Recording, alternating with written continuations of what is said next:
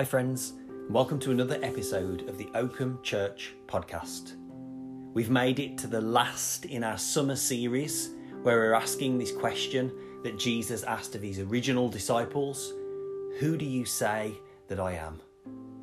When this was first geared towards those disciples, it was talked about in a very kind of general, kind of open way of who do who are other people saying that I am? What's the what's the gossip? What's the word on the street about who people think that I am? What are their theories? What are their opinions? What are the what's the kind of things that you've heard as you've been going from town to town and place to place? Who is it that people think the Son of Man actually is? What who do they think I am? What do they think I'm here to do?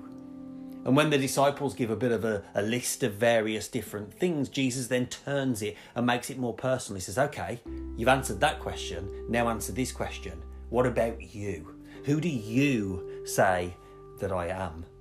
And all of a sudden, it gets very more, much more personal. It gets much more um, uh, important and weighty in how they answer this question. So much so that we only hear of one disciple actually answering this second question, even though lots of them were quite quick to jump in and answer the first.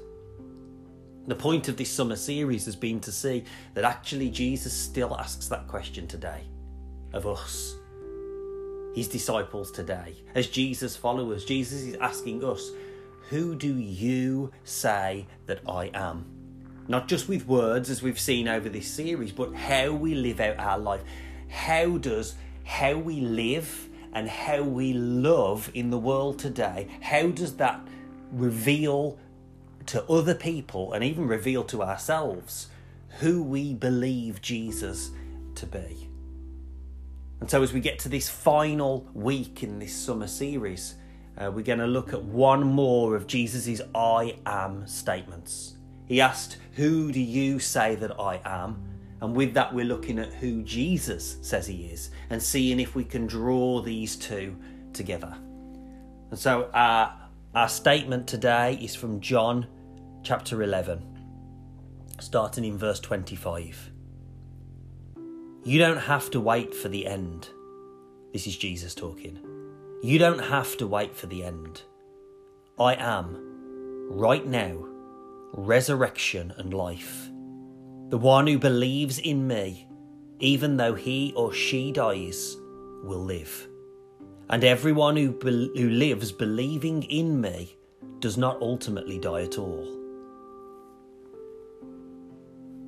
I am the resurrection and the life. Sure you've heard that before. I'm sure you've probably even heard people speak about that before. It's definitely something that if you've been to a funeral, you'll have heard um, read out or spoken out uh, during that service.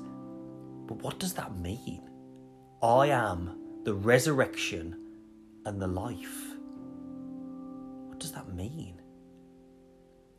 You see, this this statement "I am," whenever anyone heard that, takes people way back to the beginning of he, the first time that they heard that spoken from divine, from this divine kind of audio experience of the burning bush with Moses, where Moses as he's fearful of going back to Egypt, going back to Pharaoh, to telling him to, to let the people go, let the slaves, let the Israelites go. He says, what do I do if if people don't believe me? What if what if when I go there and I say I've had this encounter with with God Yahweh and and and, and I've come here now to to get these people released? What what do people what do I say if people say, well, who is this God? What is this God's name? Who has sent you?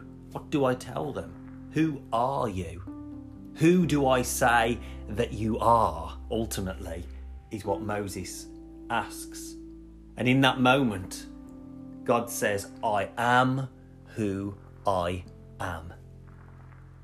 And then thousands of years later, here is Jesus saying, I am once again. I am the resurrection and the life. But what does it mean?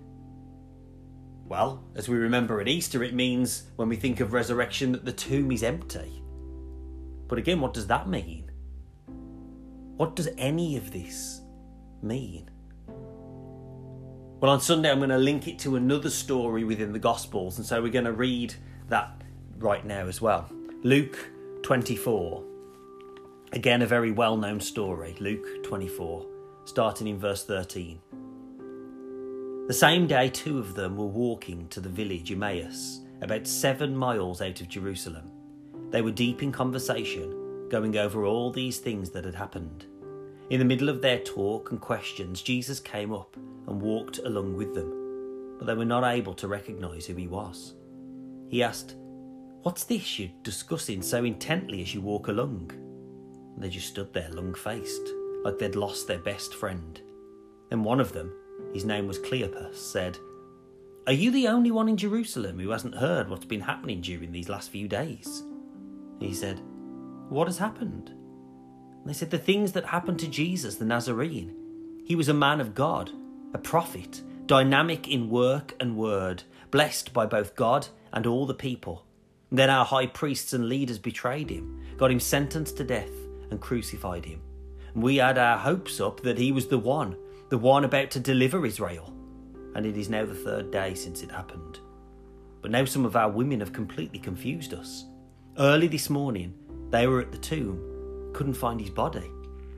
They came back with the story that they had seen a vision of angels who said that he was alive. Some of our friends went off to the tomb to check and found it empty just as the women had said, but they didn't see Jesus. Then he said to them, So thick headed, so slow hearted.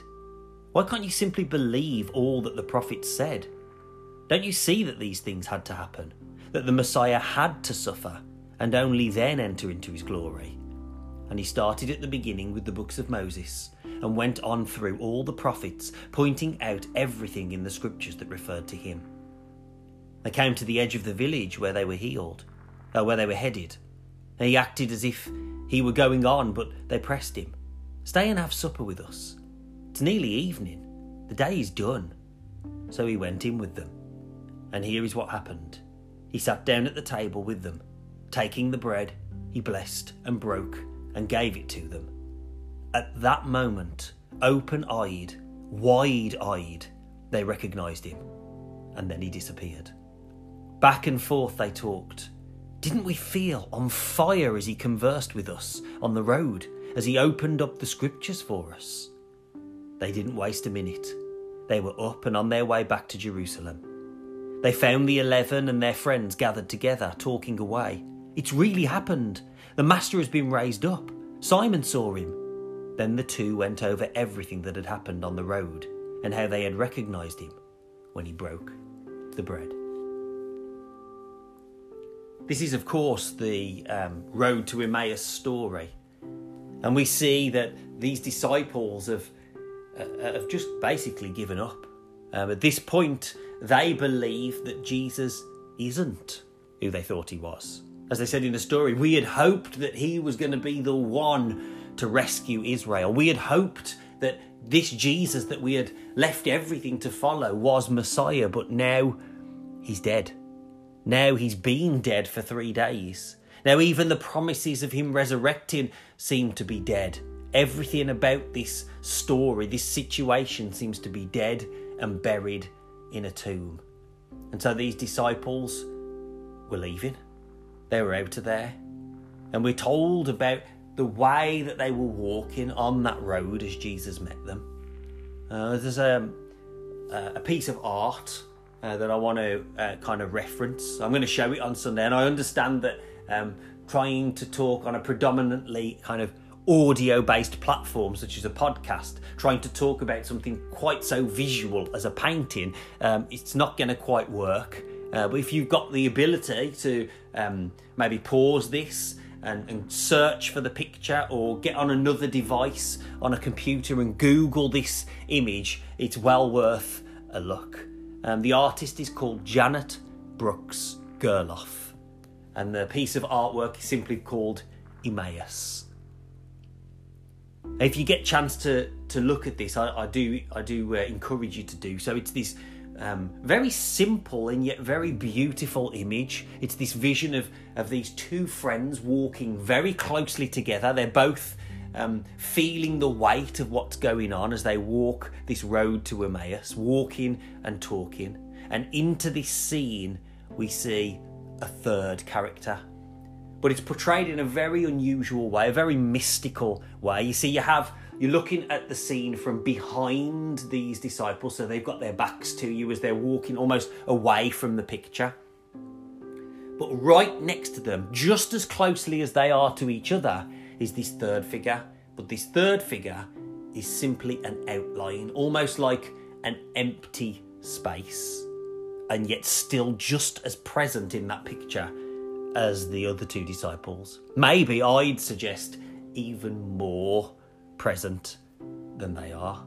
Right into the middle of their story, right into the middle of all of their fears and doubts and worries and stress and disappointment about how their lives had turned out.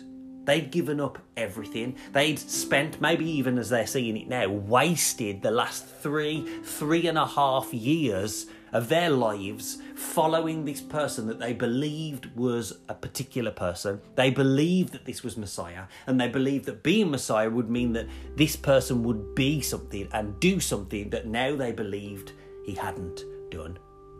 But now, out of nowhere, the presence of Jesus appears. And it's a truth that speaks to all of us, isn't it? Um, we've all had times when perhaps it's felt like we're like those two disciples walking on that road. Um, maybe we don't even feel like we're lucky enough to for there to be two of us. Maybe we feel like we're completely alone on that road, completely abandoned, completely disillusioned and disappointed and confused and angry, maybe about how your life is turning out. But the truth is, and this is a, this is the good news of this message, is that God has the habit of disrupting our shattered dreams and stepping into that pain and into that disappointment and into that doubt and walking with us, coming right into the middle of our despair and our hurt and our confusion and our distress. And Jesus walks with us. It's in those moments of absence that we can truly feel God's presence. It's when we feel like there's nobody for, here with us, there's nobody for us, that God comes to be with us and to be for us. It's in those times when we feel completely alone that we realise we're not. In fact, as we saw last Sunday, it's in the feeling alone that makes us not alone. It reminds us that we are part of something bigger, even if it doesn't feel like it at the moment. And in that story on the road to Emmaus, Jesus walks and talks with these disciples, explaining and showing and revealing all the ways that what Jesus did and who Jesus was was ultimately to fulfill the promises and that these these things that had happened in the last few days weren't evidence that Jesus wasn't who they thought he was it was just more and more evidence that Jesus was who they thought he was. That they should dare to dream again. That they should be bold enough to be available and vulnerable to him right there and right now. That they shouldn't be trying to leave. That they shouldn't be running away. That they shouldn't be hiding themselves away, locked in a room, thinking that it was all over. It's in the absence that we can feel God's presence. Friends, grace and peace.